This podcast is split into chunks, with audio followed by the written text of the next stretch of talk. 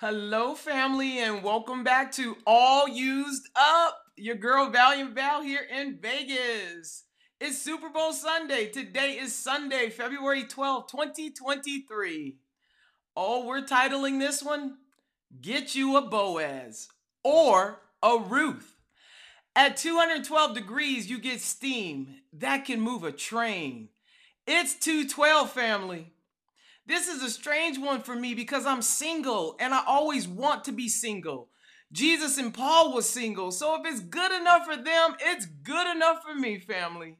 I simply must be obedient and share the manna that the Lord provides for me each morning.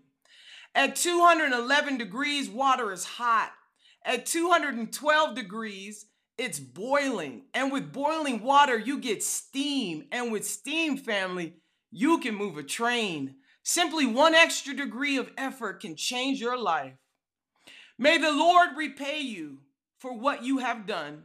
May you be richly rewarded by the Lord, the God of Israel, under whose wings you have come to take refuge. You can find that in, yep, you guessed it, Ruth 212. 2.5 reasons why you need a Boaz. His name means swiftness.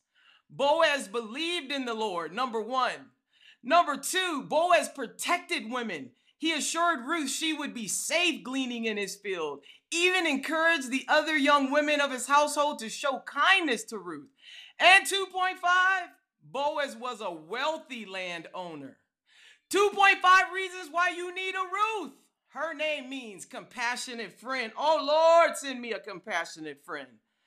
One, Ruth was a hardworking woman and poor in spirit. Number two, Ruth was a loyal woman. She didn't leave her mother in law after they both lost their husbands.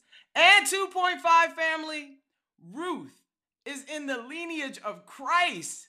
Get you a woman bound to the kingdom. Her son was Obadiah to Jesse to King David. She was a woman of generational greatness. Oh, family, I hope that blessed you today.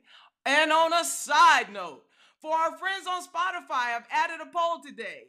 Who do you have in the Super Bowl? We got three chances here Kansas City Chiefs, Philadelphia Eagles, or I'm here for the commercials. Share with me, family. This thing belongs to us all used up. Until next time, family, I love you. Mwah! Be good to one another.